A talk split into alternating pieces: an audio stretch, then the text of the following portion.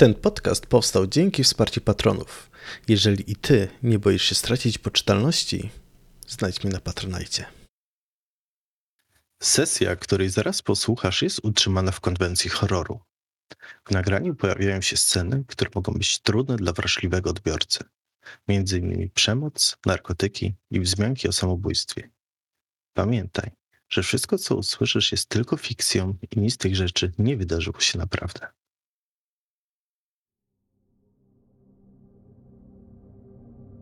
Widzicie przed sobą wielkie miasto, metropolię dosłownie jak z amerykańskich filmów. Tak jak wspominałem, to co widzieliście mm, na kineskopach swoich telewizorów było tylko ułamkiem tego, co tak naprawdę znajdowało się przed wami. Powietrze raczej było lekkie, ulice były puste, delikatnie oświetlone światłami latarni czy światłami świecącymi się w domostwach. Było głucho, nie było żadnych samochodów, w ogóle tutaj nie wyglądało jakby istniał jakikolwiek ruch uliczny, pomimo tego, że ulice były, ale przypominały raczej wielkie, szerokie chodniki, po których po prostu ludzie mogli chodzić e, dużymi grupami. Nie było tutaj sygnalizacji, nie było tutaj znaków, po prostu wielkie blokowiska, wielkie wieżowce. Jak spojrzeliście dalej, to nawet było widać takie po prostu z, zrobione z wielkiej płyty. Później jakiś inny dziwny budynek z czarnego kamienia. Taka wielka mieszanka wszystkiego, po prostu jakby architekt wziął wszystko, co mu przyszło do głowy i wrzucił w jedno miejsce, razem to wymieszając i wyszło to, co stało przed wami. Ale te wszystkie budynki i cała ta okolica miała jedną rzecz wspólną. Było to, była to wysokość budynków, ponieważ wszystkie sięgały fu, spokojnie więcej niż 10 pięter, które możecie znać z czarnej wody. Niektóre nawet gubiły się gdzieś wysoko w chmurach. Oczywiście było ciemno i gęste chmury przysłaniały część wieżowców, które się gubiły w tej pięknej, mlecznej, puchowej mgle. To dodawało troszeczkę ukojenia, ale jednak byliście tutaj po drugiej stronie jeziora, jakkolwiek to nazwać, obcym dla was świecie i, i myślę, że zanim wyruszycie na eksplorację, musicie wszyscy wziąć się w garść. Weronika. W Weronice jakby w Weronice w głowie ciągle huczy ten odgłos łamiącego się lodu, przemieszany z wołaniem jej brata, żeby po niego wrócić, żeby go znaleźć. E, I Weronika po prostu czuje i strach przemieszany z poczuciem winy, że była tak blisko, ale jej się nie udało, że może gdyby szybciej biegła, że może gdyby wystartowała wcześniej, że może się zawahała o chwilę za długo i patrzy w stronę tego jeziora i nie widzi swojego brata i czuje, jak w niej coś pęka po prostu, że ta nadzieja w niej umarła przez moment, czuła tę nadzieję, że zaraz znajdzie brata, że po prostu wrócą do domu. I ciężar tej strzaskanej nadziei jest tak duży, że Weronika po prostu siada na brzegu tego jeziora i tak tempo w nie patrzy, w ogóle jakby nie widziała tego miasta, e, Judyty, e, Regisa. Kompletnie się odcina. Nie ma jej tam, jakby jest w swojej głowie.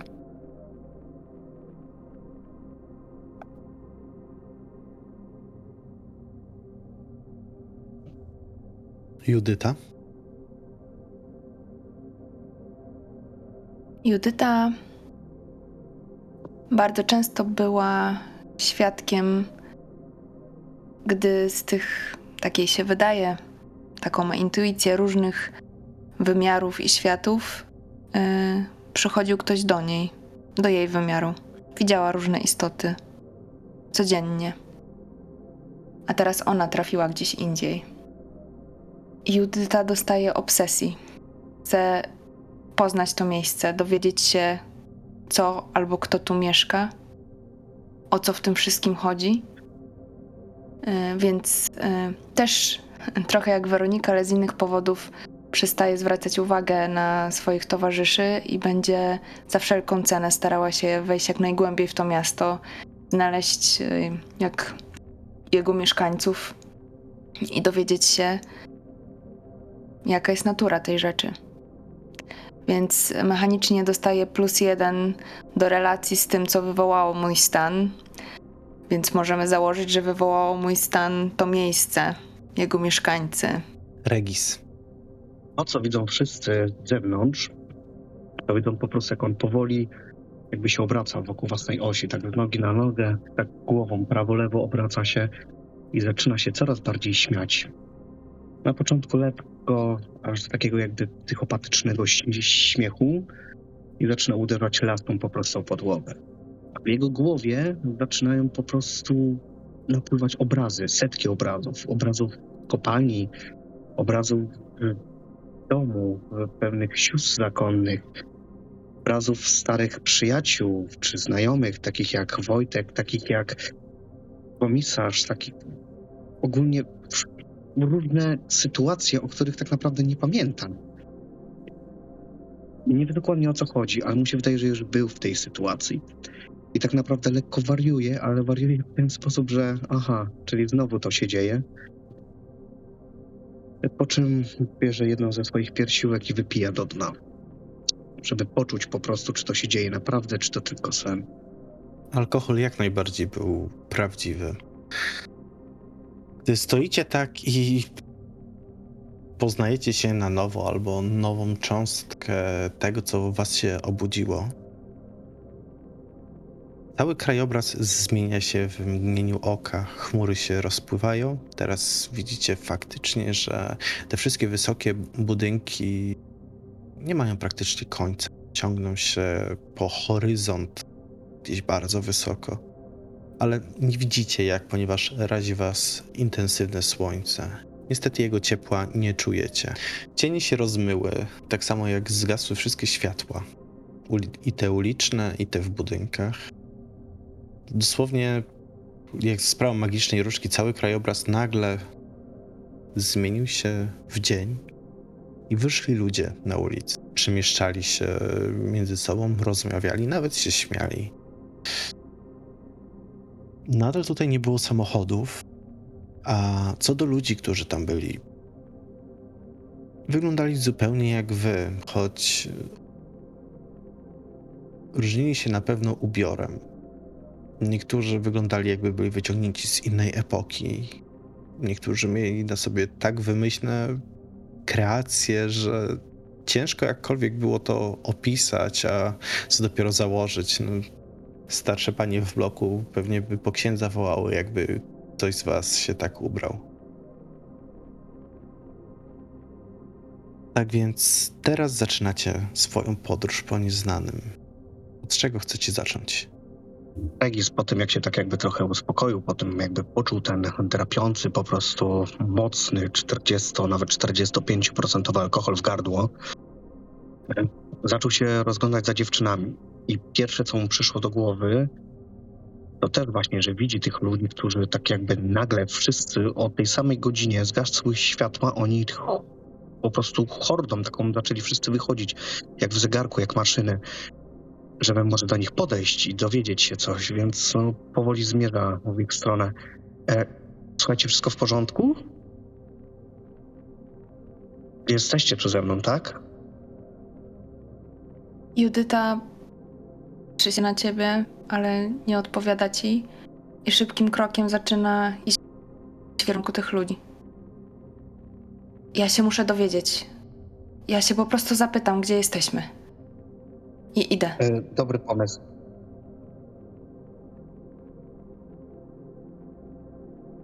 Weronika? do, do Weroniki jakby pomału dociera ta, ta rozmowa. E, ten, ten huk w głowie, który ma, ustaje. E, I kiedy widzi, jak Judyta idzie, żeby rozmawiać z tymi ludźmi, to wstaje i po prostu zaczyna za nią wołać, że zabierz nas z powrotem! Musimy wracać! Zabierz nas tam! I próbuję cię dogonić i złapać za ramię. I ja bym jeszcze chciał tylko właśnie tak na koniec, jak e, widzę, jak Weronika biegnie, e, obracam się za siebie i rozglądam się, czy jest gdzieś jeszcze Agata. Czy ja ją widzę? Mm, Aguś, tak? Tak, starej Aguś tutaj nie ma. Okej. No więc biorę po prostu laskę pod pachę i maszeruję za dziewczynami. Judyta, czy ty reagujesz w jakiś sposób na słowa Weroniki? Tak, na chwilę odwracam się. Rozumiem, że ty, Weronika, też mnie łapiesz za ramię. Mhm. Tak. Weronika, ja się muszę dowiedzieć. Muszę się dowiedzieć, kim oni są. Możesz to Ja- zrobić później. Możesz to zrobić później, ja muszę. Ja. Ja To tutaj już nie wrócę. Ja nie będę wiedziała, jak wrócić i nie wiem, jak tam wrócić teraz, rozumiesz? Ale się dowiem. Ja się tutaj dowiem wszystkiego. W końcu będę wiedziała, kim oni są. Kim oni wszyscy są. I tak strząsam twoją rękę ze swojego ramienia i podchodzę do jakiejś osoby i pytam, gdzie ja jestem, gdzie my jesteśmy. Do kogo podeszłaś? Kim była osoba, którą chwyciłaś za ramię? To był mężczyzna w średnim wieku, który miał na sobie taką czarną kurtę, mm, spodnie, to chyba wszystko było zrobione z, z lnu, yy, taki szeroki kapelusz i brodę. Miał śniadą cerę. Gdzie ja jestem? Człowieku, powiedz mi, gdzie ja jestem? Co to za miejsce? Mm. Mężczyzna tak spojrzał na ciebie, był zaskoczony tym, że ktoś go w ogóle zaczepił. Ale w jego oczach widziałeś spokój i to gdzieś mogło dać tobie do zrozumienia, że gdziekolwiek jesteś, nie jest to najgorsze miejsce, w jakim mogłaś się znaleźć. Rozumiem, że pani spojrzał tak na Regisa, państwo i na Weronikę, która dobiegła. Rozumiem, że wy nie jesteście stąd, skoro takie pytanie zostało zadane. Nie, nie jesteśmy. A stąd to gdzie? Skąd? Judyta nie wie, co odpowiedzieć i tak mówi z czarnej wody. O, z czarnej wody, z czarnej wody. Mężczyzna wyciąga, mm, nie wiem, tam z, jak miał tą tam kurtkę z lnu, jak to opisałaś, to tam spod pazuchy w każdym razie, wyciąga notatnik, ładny, elegancki, czarny, ale widać, że taki leciwy i tak przegląda. Mm, Czarna woda. O tak, jest. Czarna woda. E, Dobrze. em, To znaczy, że nie jesteście pewnie tutaj przypadkiem. E, Mogę was gdzieś dalej pokierować, jeżeli potrzebujecie. Nazywam się Frank e, i jestem, jakby to powiedzieć, przywiązany do tego miejsca tutaj, do tego małego parczku, do tego oczka. e, wśród tych wszystkich wysokich budynków. A Frank, jeżeli mogę ci przerwać, od jak dawna jesteś przywiązany do tego miejsca? Powiedziałbym, że szczęśliwi czasu nie liczą. Może nie jestem szczęśliwy, ale nie liczę czasu. Więc nie wiem od jak dawna. Codziennie tu jestem i codziennie sprawdzam, komu się udało tutaj dostać.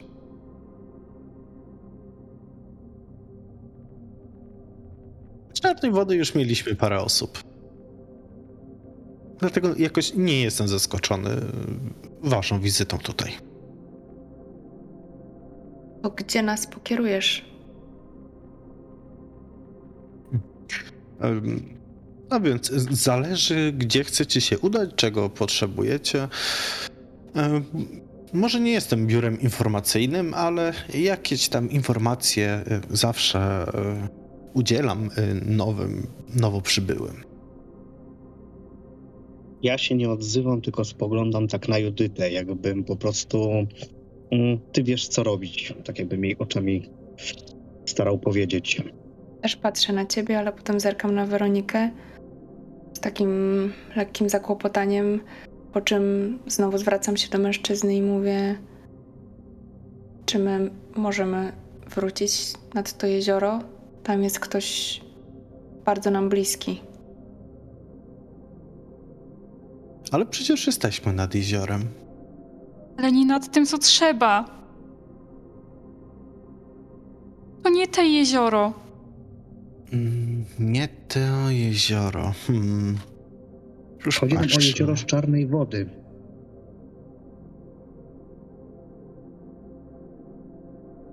Jezioro z czarnej wody. Mm.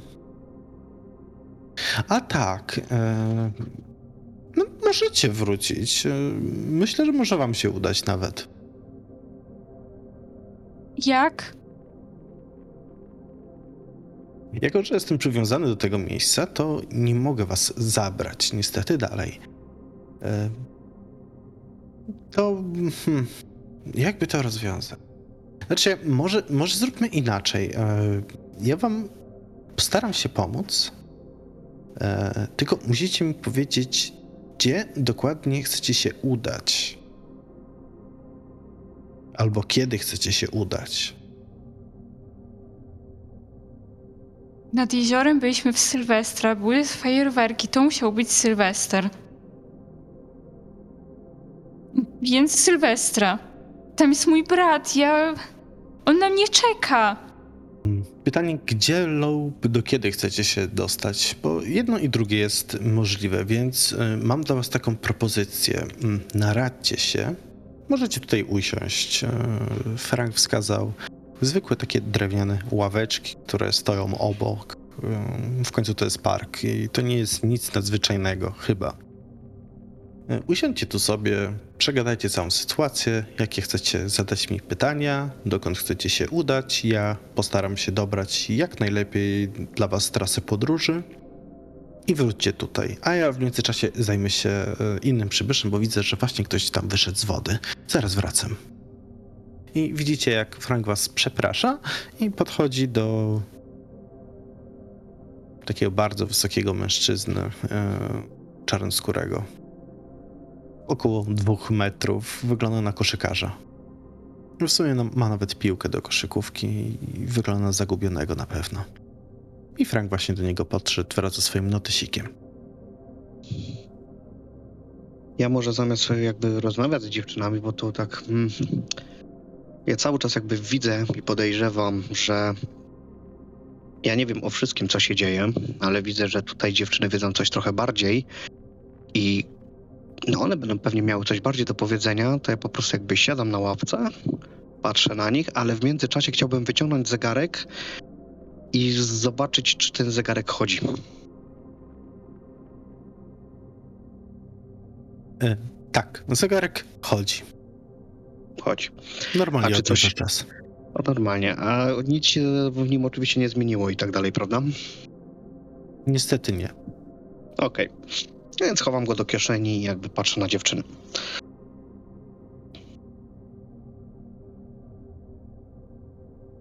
Weronika wygląda na to, że ten człowiek może nas przenieść tam, gdzie chcemy.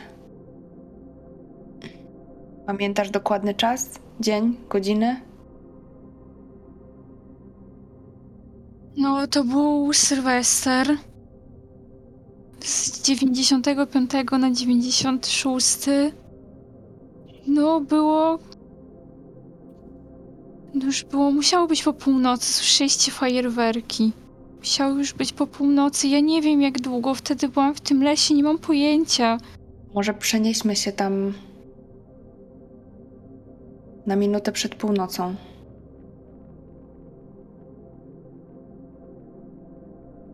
Oj, albo i nawet troszeczkę wcześniej, żebyśmy mieli czas zorientować się, gdzie jesteśmy. Racja. Gdzie może znaleźć może pierw twojego brata, zanim to się stanie, a nie kiedy to się stanie. Mhm. To nie wiem, jeśli jest taka możliwość, to możemy faktycznie się przenieść. Oj, wydaje mi się, że jest. I jeszcze zanim, jeszcze zanim to wszystko się wydarzy.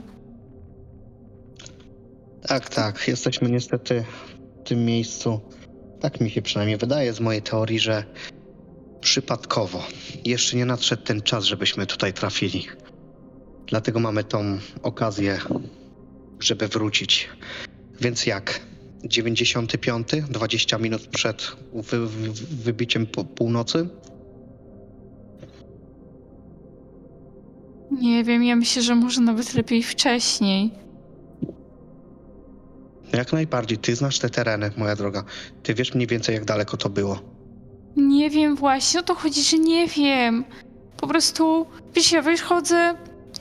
Pamiętam, że wyszłam z domu, szukałam Matiego. Poszłam tą, nie wiem, szłam, wyszłam jakąś polankę. I potem wydarzyło się coś dziwnego, nie było żadnych śladów. Było tak strasznie cicho. I potem spotkałam. No właśnie, spotkałam tą kobietę i. A, a, a, a ty mówiłaś, jak, że, że, że, że ty z Mateuszem ty rozmawiałaś, tak? I nagle on dopiero po pewnym czasie zniknął. A powiedz mi, a kiedy z nim rozmawiałaś?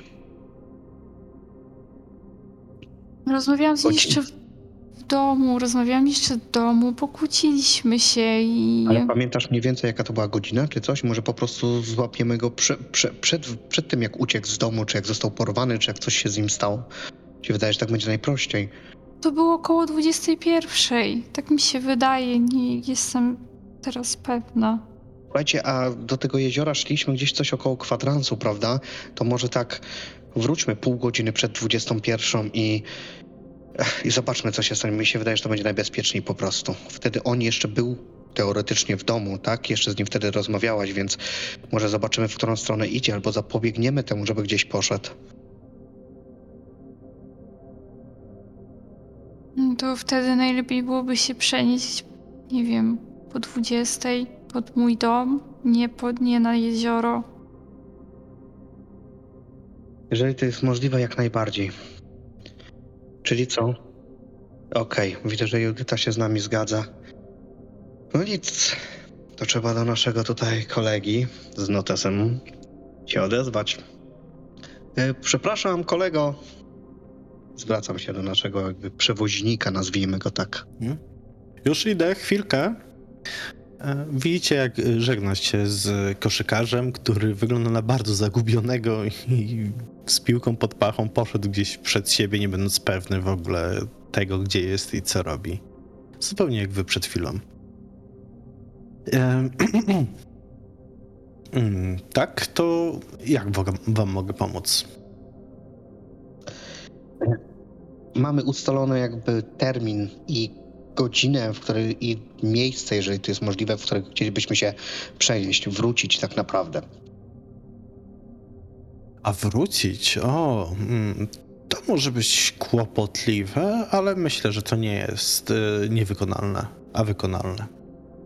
Myślę, że to jest możliwe. No dobrze, ale to chcesz wiedzieć, gdzie dokładnie? Czy zanim powiemy ci, gdzie, to powiesz nam, co musimy zrobić? Czy ci dać, zaoferować, żeby wrócić? Nie, nie, nic, nic mi tu nie, nie musicie oferować, nic nie musicie mi dawać. E, po prostu potrzebuję wiedzieć, jaki jest wasz cel, a wtedy będę mógł was poprowadzić e, przez miasto, że tak powiem, a raczej wskazać drogę, którędy macie podążać. Weroniko? Jeżeli to możliwe, dobrze byłoby się przenieść do mojego domu na 20.30 31 stycznia 1995 roku, żebyśmy mogli powstrzymać zniknięcie mojego brata. 20.30 1995 roku 31 grudzień. Widzicie, że Frank to zapisał w notatniku. Dobra. Mm, Myślę, że no, będzie trochę ciężko, bo z tego co widzę, to tak e, idziecie w przeszłość. To... Mm. No chyba, że pan wie, gdzie jest mój brat w teraźniejszości. Um, niestety Tego. Niestety z tym nie mogę pomóc. Aż takich informacji nie posiadam. Wiem, kto może posiadać informacje, jeżeli chodzi o ludzi przybywających w nieznanym. Tak nazywamy A. tą część miasta. Nieznane. A, a, a, czy, a czy możesz po imieniu i nazwisku, czy dacie urodzenia sprawdzić, czy ktoś tutaj przybył danego dnia albo ogólnie? Mm, Jeżeli wyszedł przez e, jezioro, jak najbardziej. Weronika, e, jak, jak, jak masz na nazwisko? Wilga. Mateusz Wilga, e, ile twój brat ma lat? Siedem. No już teraz osiem. Wtedy miał siedem. siedem. Sie- sie- Siedem lat wtedy, no i do, dokładnie ta sama data, no godziny mogą się troszeczkę zmienić. Czy masz może kogoś takiego zapisanego? No i już patrzę. Mhm. I tak przy, przerzuca kartki w swoim notesie. Mm, Czarna Frank, woda. kim ty jesteś? Ja? Ty. Jestem człowiekiem. Czy nie o to chodzi? No takim jak wy, z krwi i skóry. Kości też mam. Wiesz o co pytam? O co chodzi? O co tu chodzi? Poczekajcie, po, po kolei. Najpierw y, pani Judyto, tak? Zaraz y, odpowiem na pani pytania. Y, najpierw y, zajmę się tutaj y, tym małym willą. No i wróci do wer- wertowania notesu, sprawdza. Mm.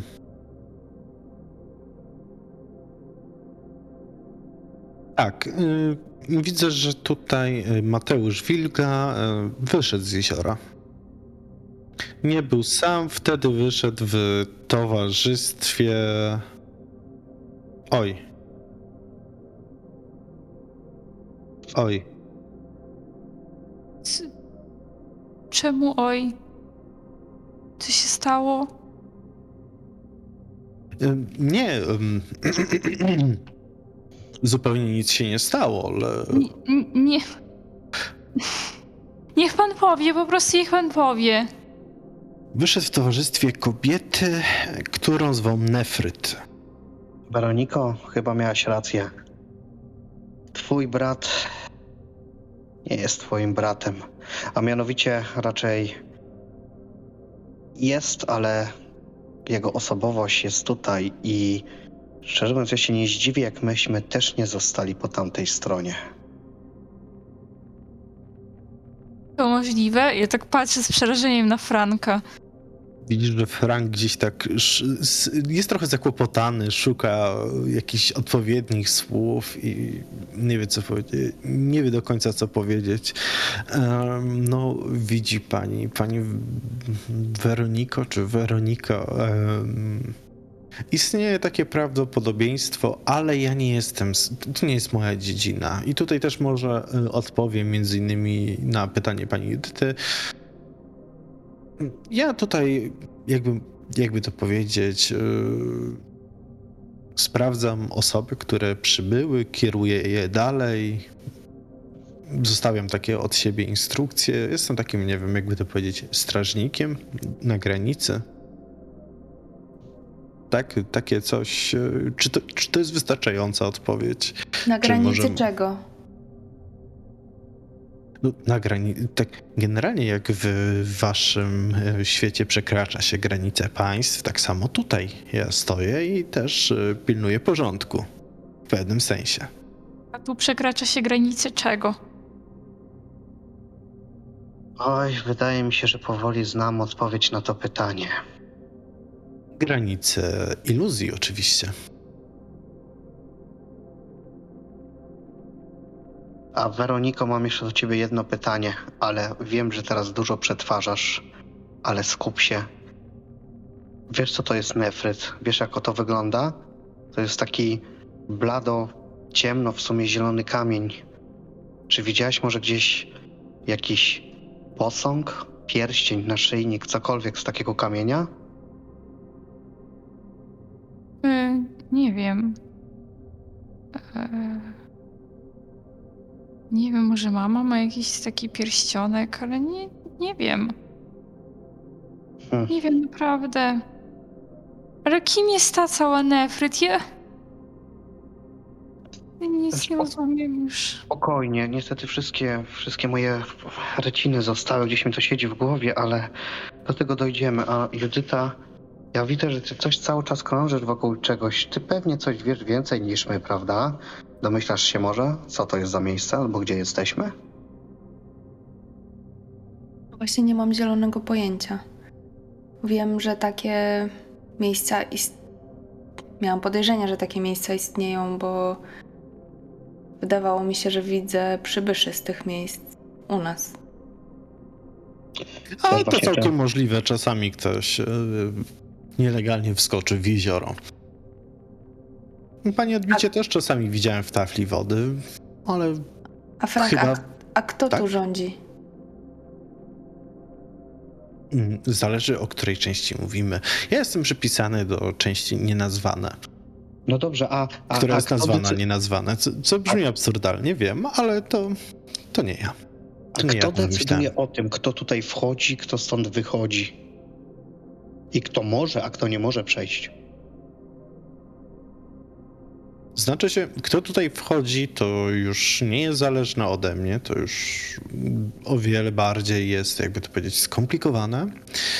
A żeby przejść, że tak powiem, z powrotem, to, to też zależy od tego, kto w jaki sposób tutaj się dostał. Dobrze, Dużo a by tłumaczyć. Dużo a by powiedz mi- tłumaczyć. Wasz przypadek jest, nie jest beznadziejny i jak najbardziej możecie wrócić tam, skąd przyszliście, lecz e, nie tym wejściem. dziewczyny... I- Ja najpierw. Gdzie. W takim razie, gdzie jest mój brat teraz? Gdzie ona go zabrała?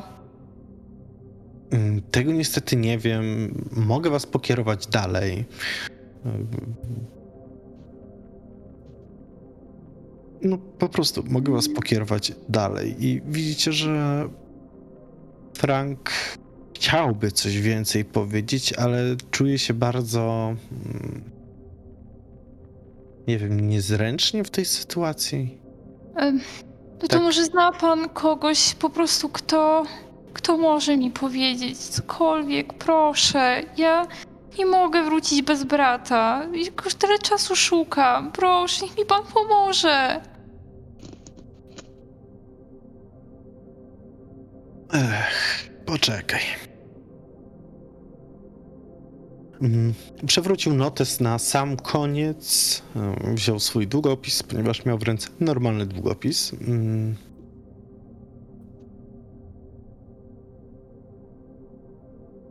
Miał w ręce normalny długopis z e, logiem e, hotelu Nowy Świat w Czarnej Wodzie. To mogliście dostrzec. e, I zaczął coś rysować. Po chwili dostajecie taką e, zeszkicowaną, zimprowizowaną mapkę, pokazuje, na której jest zaznaczone miejsce, w którym obecnie się znajdujecie oraz też jak się przemieszczać e, po mieście, a raczej którędy macie podążać, żeby się nie zgubić.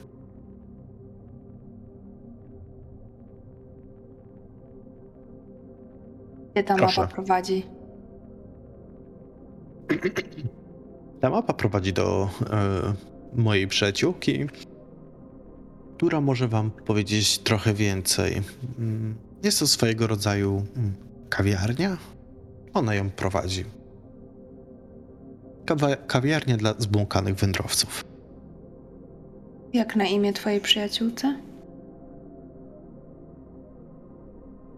Możecie mówić do niej Dag. Patrzę na moich towarzyszy. Ruszamy? Mm, Tak. Jak pokażecie jej tą mapę, to będzie wiedziała, że jesteście ode mnie. Myślę, że powinna wam trochę więcej powiedzieć. A ja bym chciał podejść i mu uścisnąć dłoń. Czy to będzie możliwe? Jak najbardziej.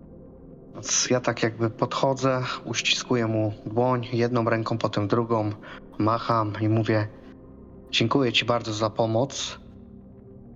I mam nadzieję, że to nie jest ostatni raz, kiedy się spotkamy. Oj, uważaj, czego, co sobie życzysz. A teraz wybaczcie, bo widzę, że ktoś nowy wynurza się z wody. Powodzenia wam życzę. I Powodzenia Dziękuję. tobie też. Serdecznym uśmiechem was pożegnał i podszedł do nowo wynurzonej osoby z jeziora. Kierując się ścieżkami, które wyznaczył wam Frank na improwizowanej mapce, przemierzyliście dzielnicę nienazwane, która była częścią czegoś znacznie większego i jeszcze bardziej niezrozumiałego.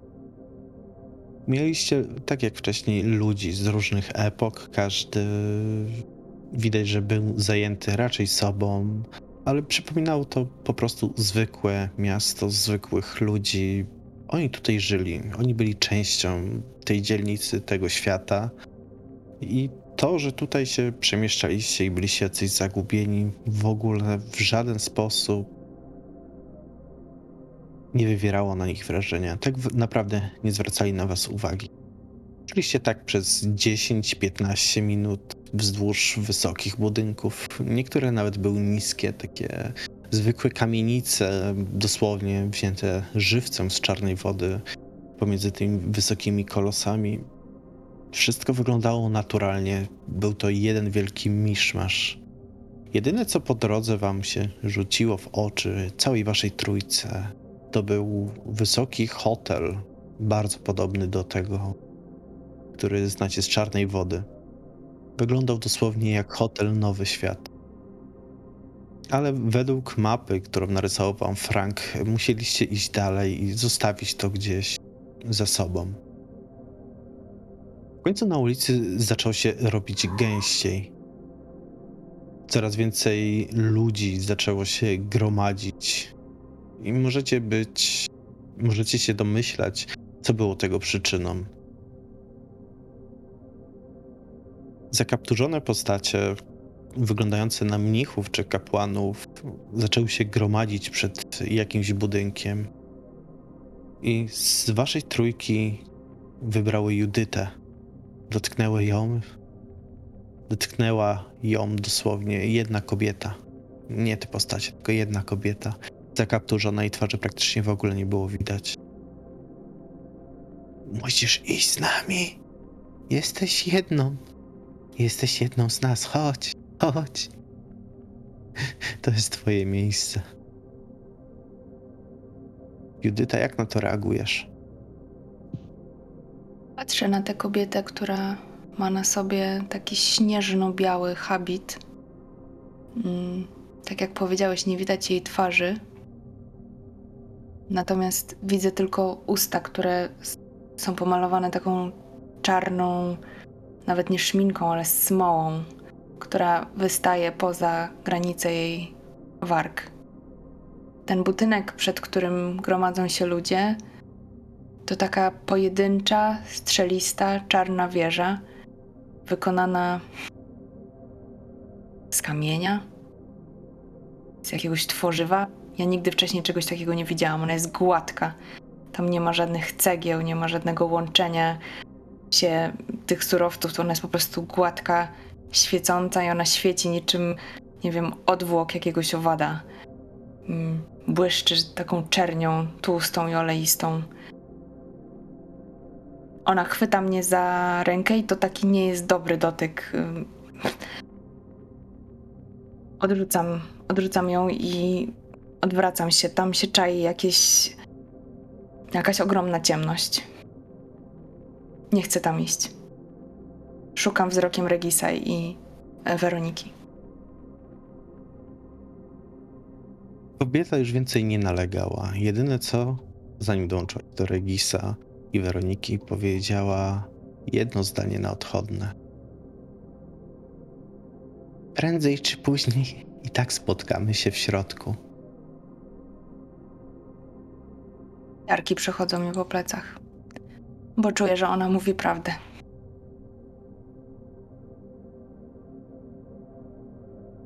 I ruszyliście dalej. Już całą trójką. Nie było daleko, aż w końcu między tymi wszystkimi wysokimi monumentalnymi budynkami. Trafiliście na jeden, który wyglądał jak zlepek hmm, blach. Jak macie takie zwykłe blachy, jak, z których są zbudowane stragany na rynku, tak cały jeden jest zbudowany z takich blach, nie pasujących do siebie ani kolorem, ani kształtem. Jak w Afryce. Możliwe. Nie pasują do siebie ani kolorem, ani kształtem. Pnie się to wysoko, bardzo krzywo. Gdzieś tam są okna, gdzieś tam są jakieś balkony, nawet kontenery się znajdą. Nie macie pojęcia, jak to się trzyma, ale w sumie to jest najmniejsze zmartwienie w tym wszystkim. Bo miejsce, w którym się znajdujecie, totalnie przekracza wasze wszystkie wyobrażenia o świecie, jakie do tej pory mieliście. Na samym dole widzicie wejście. Takie szerokie, 2 metry wysokości na 3. Jest ono ciemne. W środku gdzieś widać pojedyncze lampki i ludzi przemieszczających się ze świecami.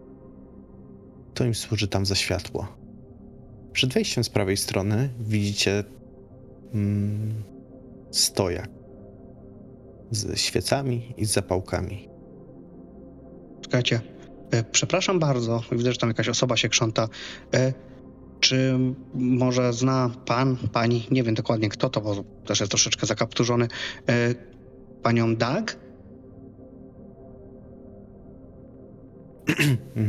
Okazał się to. mm, e, Osoba, do której się zwróciłeś, okazała się kolejną kobietą na waszej drodze. E, Ta wyjątkowo nie miała pomalowanych e, ust na ciemno, ale też była zakapturzona. Za to jej twarz e, zdobiła szrama, taka bardzo paskudna, całkiem możliwe, że jeszcze świeża. Niezalepiona do końca. Mimo tego obdarzyła ciebie ciepłym uśmiechem o, po tym, jak zapytałeś ją o Dag. Tak, oczywiście. Yy, tak, jest w środku. Musicie wejść tylko na 17. Nie, wróć. Na 11 piętro. Rozumiem, że wind czy dźwigów tutaj nie posiadacie, prawda? A życie byłoby o wiele łatwiejsze, gdyby tu znajdował się jakikolwiek dźwig lub winda. Ja przewróciłem oczami, wiedząc jak moje stawy na to zareagują. Ale patrzę za Weroniką, za Judytą. To co, dziewczyny? Spinamy się? No chyba nie mamy wyboru. E, Wer- Weronika bierze z tego stojaczka jedną świeczkę, skoro tam jest tak ciemno, tak? I żeby sobie świecić. Tak, tak. y, Jak wejdziecie do środka, musicie mieć świecę ze sobą. I pamiętajcie, żeby płomień nie zgasł, bo inaczej możecie się zgubić. Mm, dobrze. Dzie- dziękujemy za pomoc.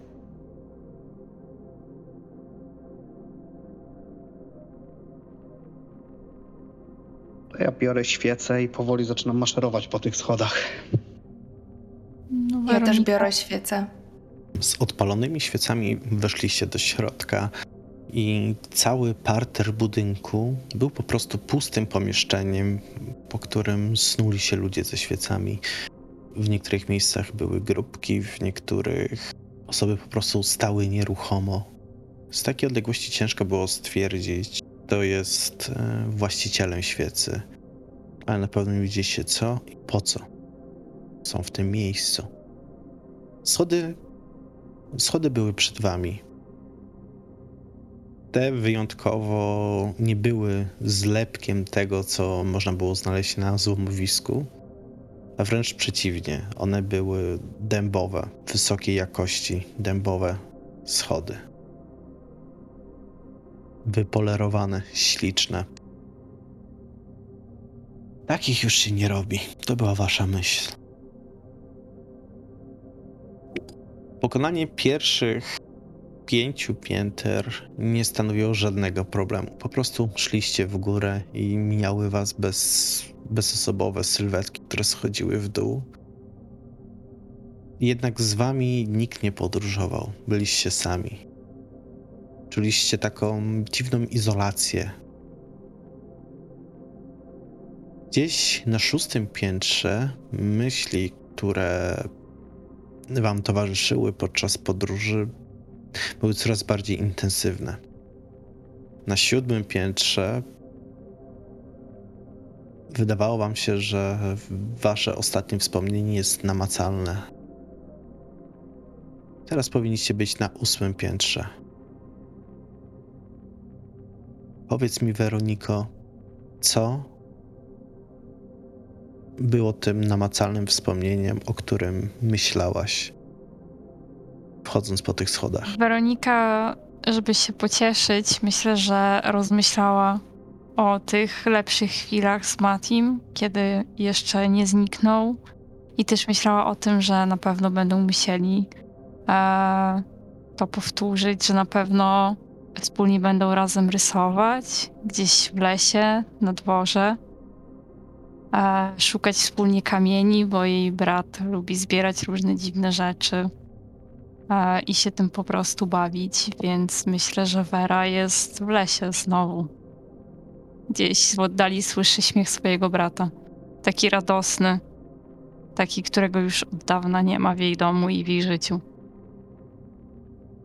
Wszyscy teraz znajdujecie się w lesie. Tylko, że ten las nie składa się ze zwykłych drzew, tylko z drzew namalowa- namalowanych e, kredkami bambino. Wygląda to tak, jakbyście znaleźli się na rysunku małego chłopca.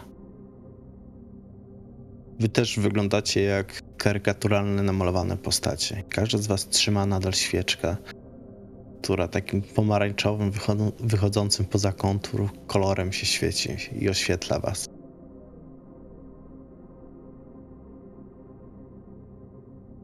Nigdzie nie widzicie jednak schodów.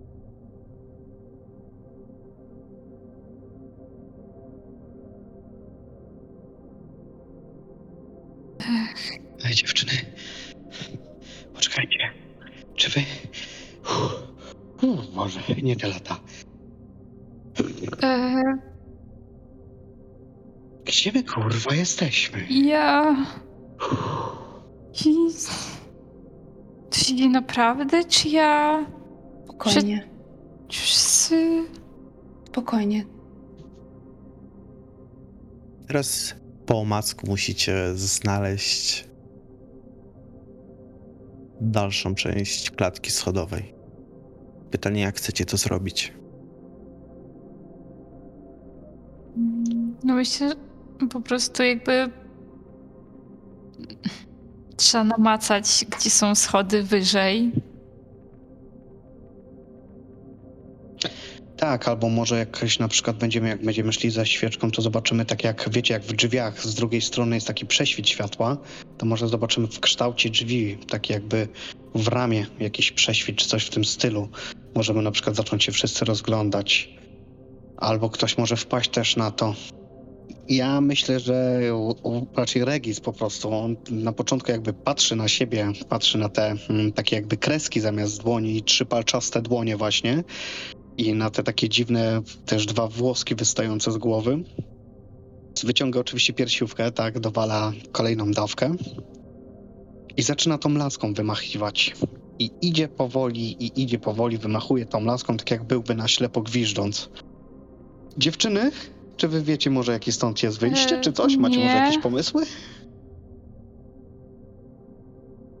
Ja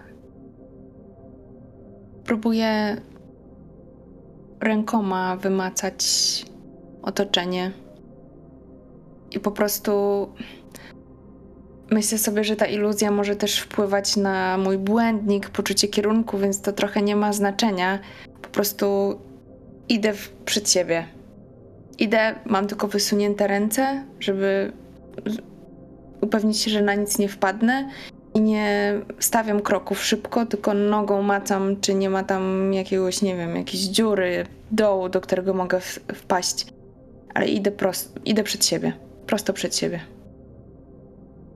Weronika naśladuje pozostałą dwójkę i też tylko, że ona jakby szura nogami cały czas po podłożu, tak się przesuwa po, po malutku, kawałek po kawałku, też z wyciągniętymi rękoma do przodu.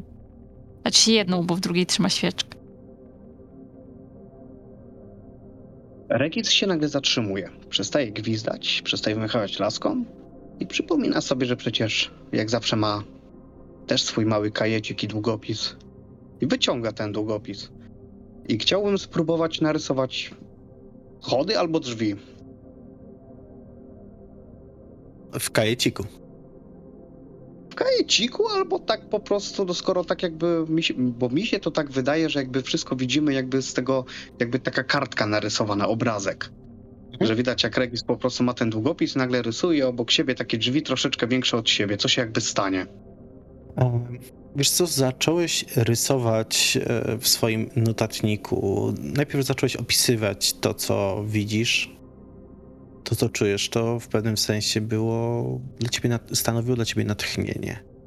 Aż w końcu zrobiłeś szkic drzwi i wy, dziewczyny, widzicie, że jak Regis rysuje, to między drzewami zaczyna się pokazywać to, co on rysuje zaczyna przybierać kształt i naturalnie jest to kształt drzwi.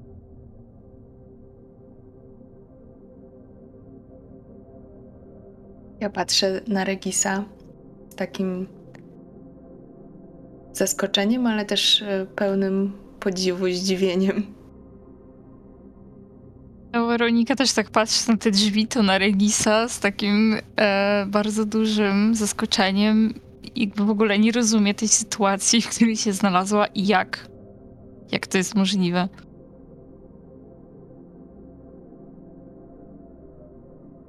A ja w tym momencie mu odpowiadam, to co, ktoś chce jednorożca? Może milion złotych? A może po prostu przejdźmy w końcu przez to i ucieknijmy z tego, ponieważ dziwnie się czuję narysowany. Prowadź, Regis. Idziemy za tobą. Przechodzę pierwszy przez te drzwi. Z powrotem znajdziecie się na klatce schodowej. Jednak Weronika, gdy ty już miałaś przejść przez te drzwi, słyszałaś wołanie swojego brata. Przyjdź po mnie. E, ja się zatrzymuję i imię. się zaczynam rozglądać i tam krzyczę Mati! Obejrzałaś się i stał on za tobą, narysowany tak jak na jednym z tych obrazków, na którym się znaleźliście. Obok niego stała wyższa postać, która przypominała ciebie.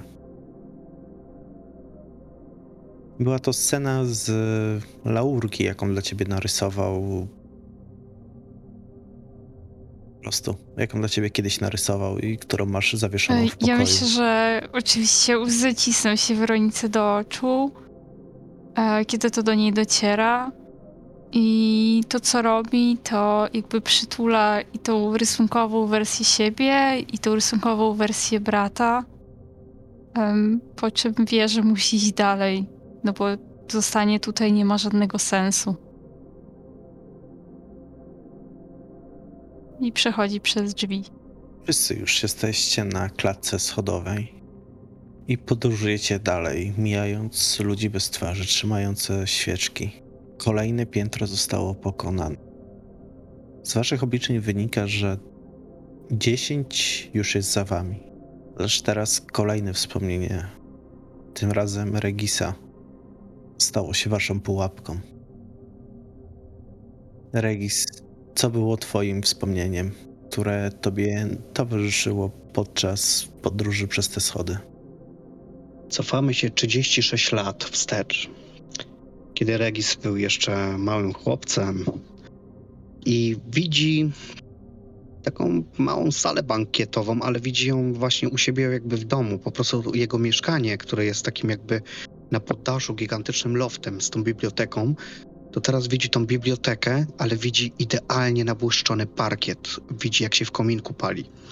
I widzi ludzi ubranych e, jak na lata 50., 40. przystały w takie ładne garnitury, sukienki i tak dalej. I tak naprawdę widzi swojego ojca, ale nie widzi jego twarzy. Widzi od ramion w dół, który trzyma na tej samej lasce, co on ma, ręce. w zasadzie to jedną rękę i na tej samej ręce ma pierścień z identyczną twarzą, a drugą ręką dotyka mnie po ramieniu. Gdzie w trakcie ja się tak naprawdę bawię taką drewnianą, praktycznie z drewna zrobioną lokomotywą na drewnianych klockach. Jeżdżę sobie prawo-lewo przy stoliku i w tym momencie wszyscy zaczynają tańczyć. Trochę scena jak z takiego wielkiego Gatsby'ego, gdzie wszyscy właśnie tańczą, tylko tam parę lat później. I w tym momencie tak naprawdę ja z tego małego 6-7-letniego chłopca rosnę właśnie w tego Regisa. I się nagle otrząsam, że ja tą lokomotywą się bawię i zaczynam się rozglądać za moim ojcem, tylko tak naprawdę nie, w ogóle nie widzę jego twarzy, nie pamiętam jak on wyglądał, więc patrzę za każdym, kto by miał taką laskę albo pierścień jak on. Kiedy pozostali po prostu bawią się przy takiej orkiestrze właśnie dętej, ale takiej bardziej zrywnej, jakimś swingu na parkiecie. Światła przygasają, wiatr jest coraz mocniejszy. Wasze płomienie świec zaczynają falować. I jeżeli czegoś szybko nie zrobicie, to mogą zgasnąć. Ja staram się szybko zakryć ręką, ale tak, tak aż mocno, że e, czuję jakby płomienie na rękach i tak już na pograniczu czuł mnie delikatnie parzą.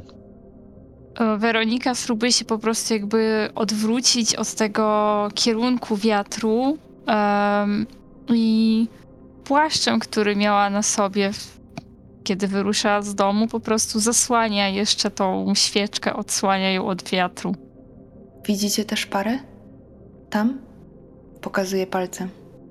Mm, Chyba. Chyba tak. E, Może stańmy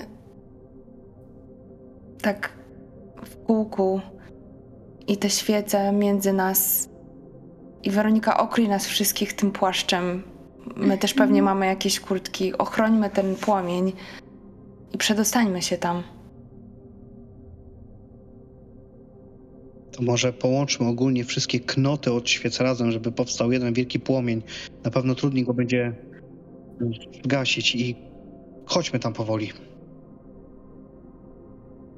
to Weronika po prostu przykłada tą swoją świeczkę do innych świeczek i tak e, jakby mocno obejmuje e, Judytę swoim ramieniem, żebyśmy się dobrze trzymali tam ze sobą, jak będziemy szli.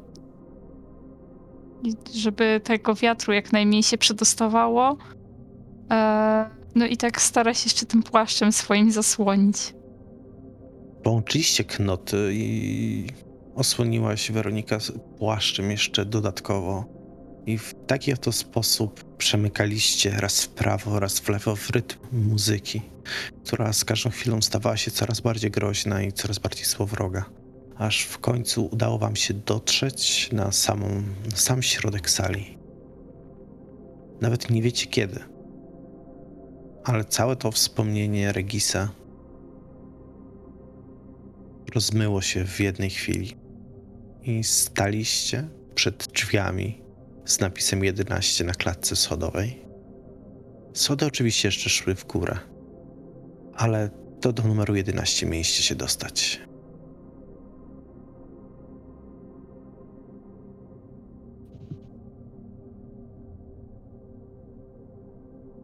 Ja zaczynam pukać do drzwi. Zapukałeś do drzwi, lecz nikt się nie odezwał. Ale gdy pociągnąłeś za klamkę, drzwi były otwarte. I w środku, po tych wszystkich zmaganiach, widzieliście coś, co można było nazwać y, małym ukojeniem. Miejscem, które sprawi, że odpoczniecie. Wyglądało to jak wielka strefa komfortu, zupełnie nie pasowała do e, budynku, w którym się to znajdowało. W środku to prawda było minimalistycznie. Zwykłe betonowe ściany, jakieś tam pojedyncze żarówki, które zwisały, ale światło dawały ciepłe. Znajdowały się też tam oczywiście świeczki, kwiatki, wygodne pufy, sofy. Leciała delikatna jazzowa muzyka, a w powietrzu unosił się zapach kawy.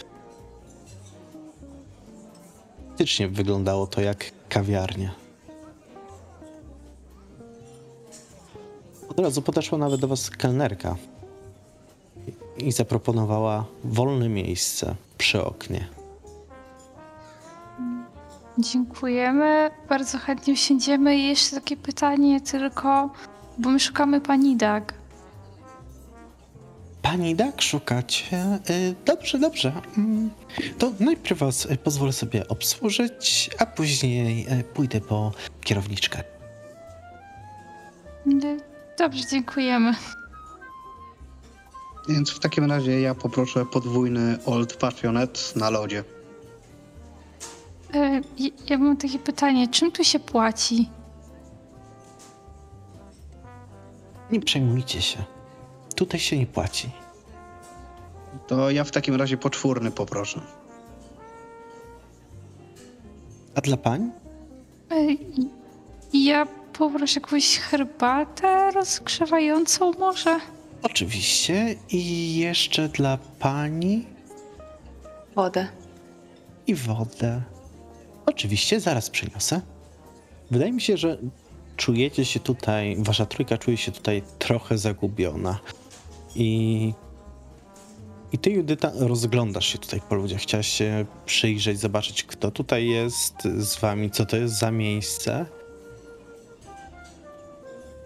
Zawiesiłaś się na kimś siedzącym przy stoliku i twoje spojrzenie o parę sekund za długo spoczywało na tej osobie, przez co to już było niegrzeczne. Był to mężczyzna, oczywiście. Starszy pan z taką długą, siwą brodą. Bardzo długą, siwą brodą.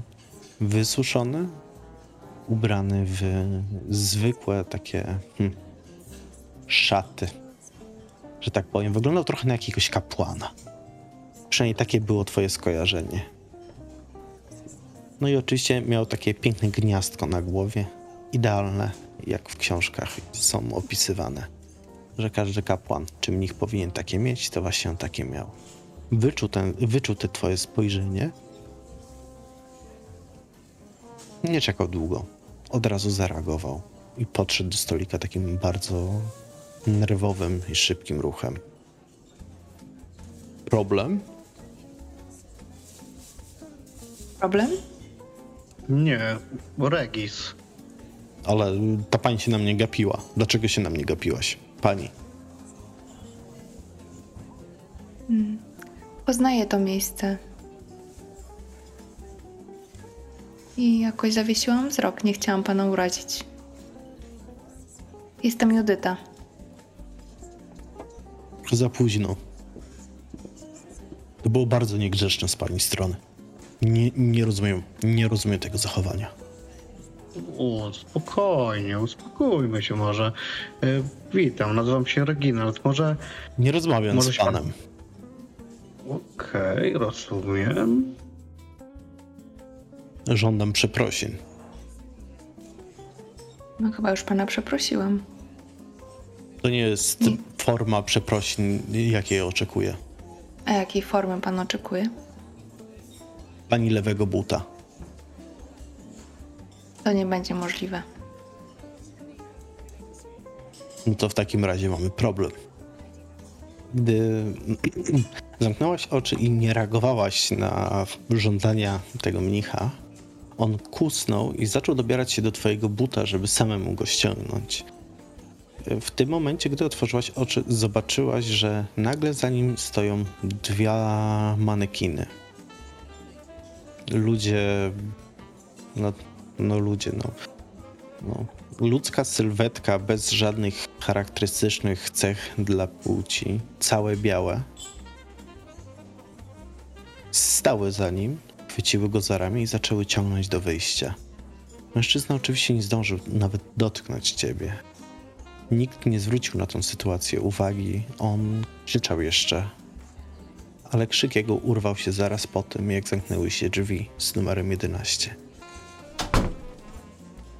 W tym momencie wasze zamówienie zostało podane. Muzyka grała dalej radośnie. I Serce Judyty biło. Pierwszy raz poczuła coś takiego, pierwszy raz coś takiego zrobiła. Czy myśmy to wszyscy widzieli? Tak. Później. Ronika patrzy z przerażeniem na Judytę. Ona nawet nie zauważyła, że to zamówienie przyszło, bo ona tak intensywnie, właśnie tak może zbyt intensywnie i niegrzecznie patrzy na Judytę. Z przerażeniem. Ja jakby odkąd się tu znaleźliśmy, nawet wcześniej już widziałem, że Judyta czasami coś mówi o pewnych rzeczach, o których ja nie mam pojęcia i nawet mi nie była po prostu tak z grzeczności nie wyjaśniała. I to się działo tam gdzieś później, jak już przeszliśmy nawet przez to jezioro, więc w sumie tak mnie to nawet nie dziwi.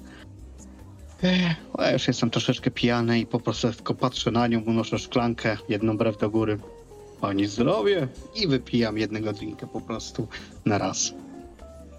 Regis, ja tak patrzę na ciebie i mówię: Kurwa, po co mu był ten lewy but?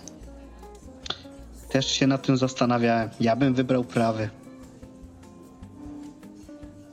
I wyciągam dłoń, najpierw po moją wodę, ale potem zmieniam zdanie i tak z pytaniem w oczach sięgam ręką po twoją szklankę.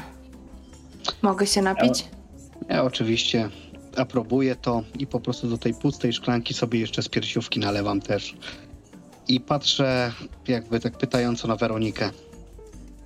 Jak Weronika zauważy ten wzrok twój, to odwraca tak głowę po prostu i wygląda sobie przez okno. Okej, więc pani zdrowie, pani Judyto, zasłużyła sobie pani na to. Milcząc, biorę łyk. Nie musieliście długo czekać, aż do waszego stolika dosiadła się kobieta. Mm, około 55 lat, trochę pomarszczona skóra, ale bardzo zadbana. Mm, biła od niej aura takiej dobrej ciotki. Y, Z ubioru miała na sobie, oczywiście była szczupła i na sobie miała narzucone takie, jakby to powiedzieć, nie łachmane, ale bardzo kolorowe, luźne szaty, trochę orientalne. Uśmiechnęła się, nic nie mówiła i czekała, aż wy coś powiecie.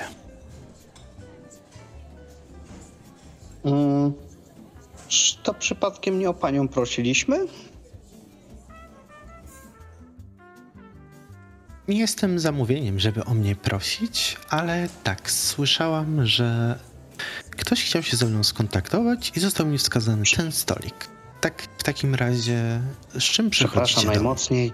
E, nazywam się Reginald Twardowski. Tutaj po kolei mamy panią Weronikę i panią Judytę.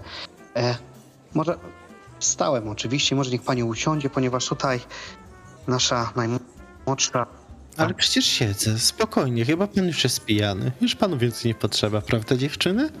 E, tak, e, Weronika podaje jej tą mapę, którą narysował Frank i mówi, bo pan Frank nas tu przysłał, powiedział, że pani może nam pomóc. Ten Frank, ten Frank. Wzięła tą mapę, obejrzała, zwinęła i schowała.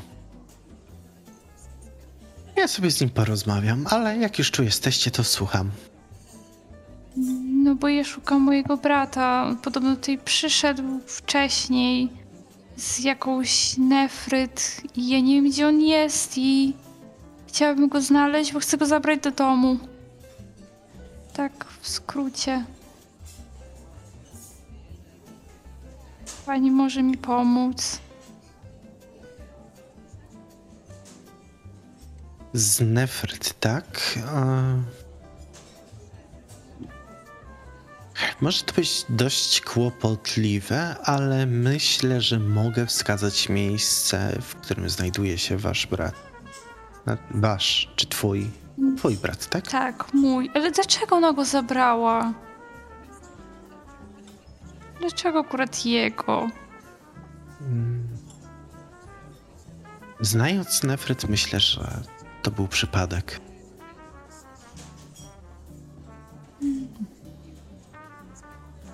No ale po co on jej? I w ogóle dlaczego podmieniła go na kogoś innego? Mm, Wydaje mi się, że nie podmieniła go na kogoś innego. O kim? To działa troszeczkę inaczej, co robi Nefryt. Yy, Nie chciałabym w żaden sposób go usprawiedliwiać, znaczy się jej usprawiedliwiać. Ale w tym miejscem rządzą siły znacznie większe od nas i każdy pełni swoją rolę, jak w takim zgranym organizmie. Nefryt ma przełożoną dość wymagającą. Według niektórych bardzo kontrowersyjnych poglądach nie mi oceniać. Ja po prostu opiekuję się tym miejscem.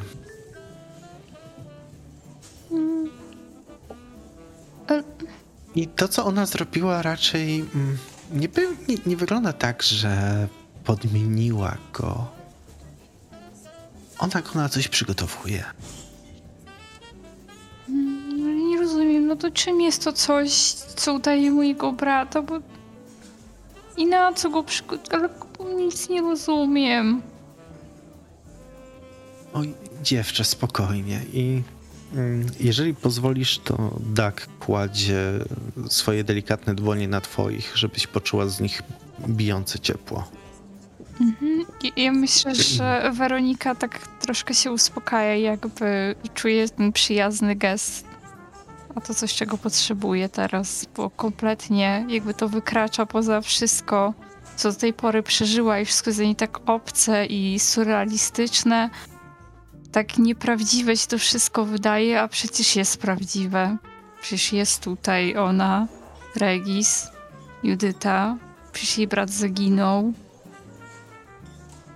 Ale trochę to wydaje się, jakby wszystko było nieprawdą. Moja droga, mm, to wygląda tak, że mm, szefowa, że tak to nazwę, e, ma jakieś plany i wydaje mi się, że ona nie chce źle. Nefryt ma swoje zadanie do zrealizowania i to, że bardzo, bardzo jest mi przykro, naprawdę, że padło na twojego brata. Najwidoczniej to musiał być on. Albo po prostu tak się złożyła kolej rzeczy. No, niestety nie mamy na wszystko wpływu. Mogę wam wskazać, gdzie znajduje się Nefryt. Prawdopodobnie tam znajduje się twój brat. Ale też nie wiem, czy to jest miejsce, do którego chcesz podążać. Chcę znaleźć brata. Nieważne, gdzie on jest. Pójdziemy tam. Powie pani, to moja wina, że tak się stało. Nie, moje dziecko, spokojnie. To nie jest twoja wina. Nie miałaś. Cokolwiek się wydarzyło, zapewniam cię, że nie miałaś na to wpływu. Powiedziałaś przed chwilą, że został wybrany albo że z jakiegoś powodu został porwany, a czy czy osoba, osobowość, czy po prostu z jakiegoś powodu, z jakiego został wybrany, czy jest możliwość, żeby po prostu zamienić te osoby? Zamienić ich potrzeby, czy coś, nie wiem, jak, jakichkolwiek powodów ona chciała po prostu tego, tego człowieka, ale żeby zamienić po prostu go z kimś. Żeby to nie był on, żeby to był ktoś inny. To już nie do mnie pytanie. Mm, O to trzeba zapytać już Nefert. Możliwe, że poszłaby na taką zamianę, ale dokładnie nie wiem, czym się obecnie zajmuje, co to jest za zadanie. Tak? Więc to w jaki sposób, czy to była faktycznie loteria, czy y, twój brat został wybrany z jakiegoś konkretnego powodu, nie wiem. To już byście musieli porozmawiać z Nefryt, ale jak już powiedziałam, nie jest to zbyt gościnne i przyjemne miejsce, w którym ona się znajduje i niestety droga też nie jest do niego łatwa. A jak nazywa się jej szefowa, jak to pani określiła? Kim ona jest? Niestety, ale nie mogę tego powiedzieć. Naprawdę, słoneczko, chciałabym, ale to nie jest rzecz, o której tutaj mogę mówić. Tutaj to może porozmawiajmy gdzieś w jakimś innym miejscu. W innym miejscu niestety też nie mogę się obecnie znaleźć. Dobrze, to w takim razie co nam może zaproponować? Za... Podaj nam może, gdzie mamy iść, w jaki sposób mamy się tam dostać, z kim mamy rozmawiać. Cokolwiek. Aż nam drogę. Jeżeli chcecie udać się do Nefryt, będziecie musieli udać się do jednej z świątyń, które tutaj się znajdują. Choć sama droga nie jest skomplikowana, to już to, co was czeka w tej świątyni, zanim dotrzecie do Nefryt, dla was szczególnie, bo z tego co widzę, to tak wyciągnęła kartkę, tak jeszcze raz spojrzała na tą mapę i na dopiskę od Franka. W czasie, z którego jesteście, e, to wszystko dla was może być nowe, traumatyczne, więc zastanówcie się, czy czasami nie jest lepiej zostawić rzeczy tak, jak są teraz. I tak już e, musieliście przejść przez bardzo ciężką drogę, żeby tutaj się dostać. Jakby I nie, nie mogę. Nie mogę odpuścić. po tym samym właśnie jak Weronika powiedziała, to patrząc Regis na nią, widać, że jest zmartwiona i rozpłakana, to dokończyłem drinka i tak jak mówi koleżanka, jesteśmy na to zdecydowani. Cokolwiek ma to znaczyć, że będzie ciężka, to podążymy tą ścieżką. Zresztą Judyta tak uśmiecha się pod nosem. Nie jesteśmy aż tacy bezbronni. I przypomina sobie scenę z tym mnichem i lewym butem. Ach tak, tutaj muszę przyznać, że zaimponowałaś mi słoneczko. Więc może faktycznie nie będzie tak źle, jak to sobie wyobrażam. Jeżeli chcecie się przygotować do tej drogi, mogę wam pomóc. W końcu dotarliście tutaj na 11 piętro, a wiem, że nie wszystkim się udaje. Więc należy wam się jakaś nagroda. Pytajcie o co chcecie, a ja w miarę możliwości będę mogła odpowiedzieć. Oczywiście nie na wszystko, bo też są granice rzeczy, o których mogę mówić, jak chodzi o szefową Nefryt. Jak przygotować się do drogi? Co wziąć ze sobą? Myślę, że z tego miejsca nic nie możecie zabrać, co by mogło wam się przydać w tej drodze. Jestem tutaj pierwszy raz, ale odkąd się pojawiłem, co tu dużo mówić? Nie pamiętam dużo rzeczy, a może inaczej po prostu pamiętam, albo śnią mi się inne dziwne rzeczy. Czy. Czy ja już tu kiedyś byłem, albo czy wyście byli u mnie, albo czy w ogóle w jakikolwiek sposób jestem splątany z tym miejscem? Dak spojrzała na ciebie, Regis. Podaj mi dłoń, proszę. Podałem.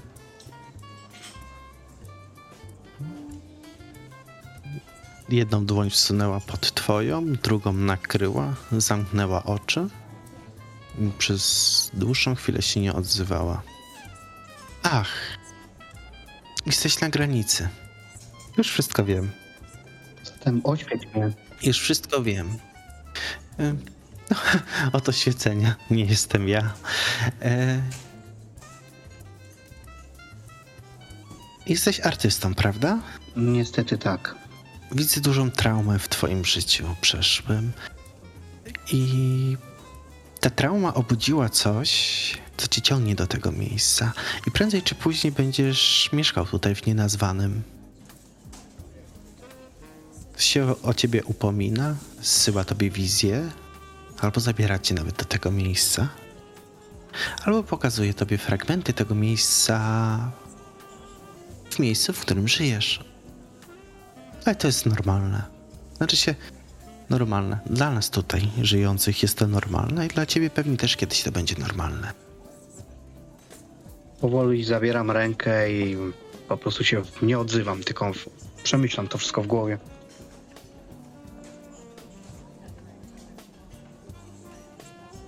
Mówisz, że możemy zadać ci pytania, ale jak widzisz, chyba nie wiemy, jakie powinniśmy zadać. Więc powiedz, jakie pytanie powinniśmy ci zadać. Meg spojrzała na ciebie, Judyta, z takim dużym uznaniem za to, co powiedziałaś.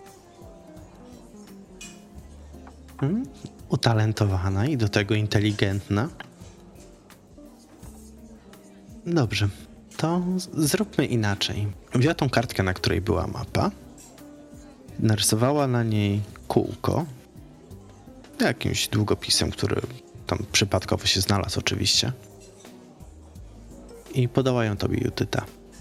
Jak y, będziecie w drodze do Nefryt i będziesz potrzebowała zadać jakieś pytanie, to napiszesz je w tym kręgu.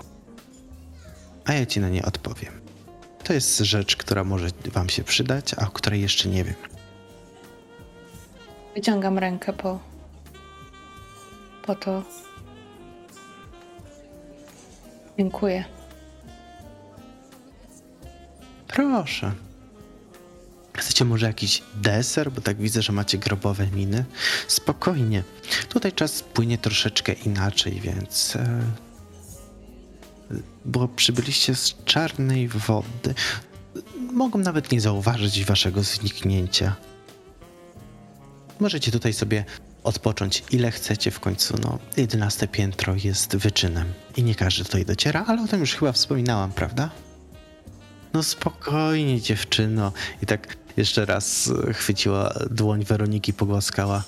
Znajdziesz swojego brata. Pomimo, że ciężko jest się dostać do Nefryt, pomimo, że świątynia nie jest miejscem dla was, to uda wam się spokojnie. Tylko A jakie, przeciw, jakie tam nas przeciwności sta, e, mogą zastać? Jakie trudności? I w ogóle, czy możesz nas w jakiś sposób tam pokierować? Tak, tak. Droga, do, droga do samej świątyni, jak już e, nie jest skomplikowana. Dotrzecie tam bardzo szybko. Problem może się zacząć dopiero w środku, gdy będziecie chcieli wejść głębiej. A co nas tam dokładnie czeka? Tego nie wiem. I to nie jest tak, że nie wiem, bo tam nie byłam, tylko musicie przejść jakby inicjację czy próbę. Ona za każdym razem jest inna. Nie wiem, co tym razem Nefryt przygotowała dla akulitów. Ale czy to jest coś w stylu, że każda jest po prostu robiona indywidualnie pod daną osobę, czy po prostu za każdym razem się różni? Bo to jest spora różnica, która może nam pomóc. To już zależy od kaprysu Nefryty. Tak więc posiedźcie tutaj, ja się będę kręciła. Zaraz przyślę kogoś, żeby zebrał od was zamówienie. Tylko zanim ruszycie w drogę, przyjdźcie chociaż uściskać, dobrze? Dobrze. Szczególnie spojrzała w stronę Judyty i Weroniki.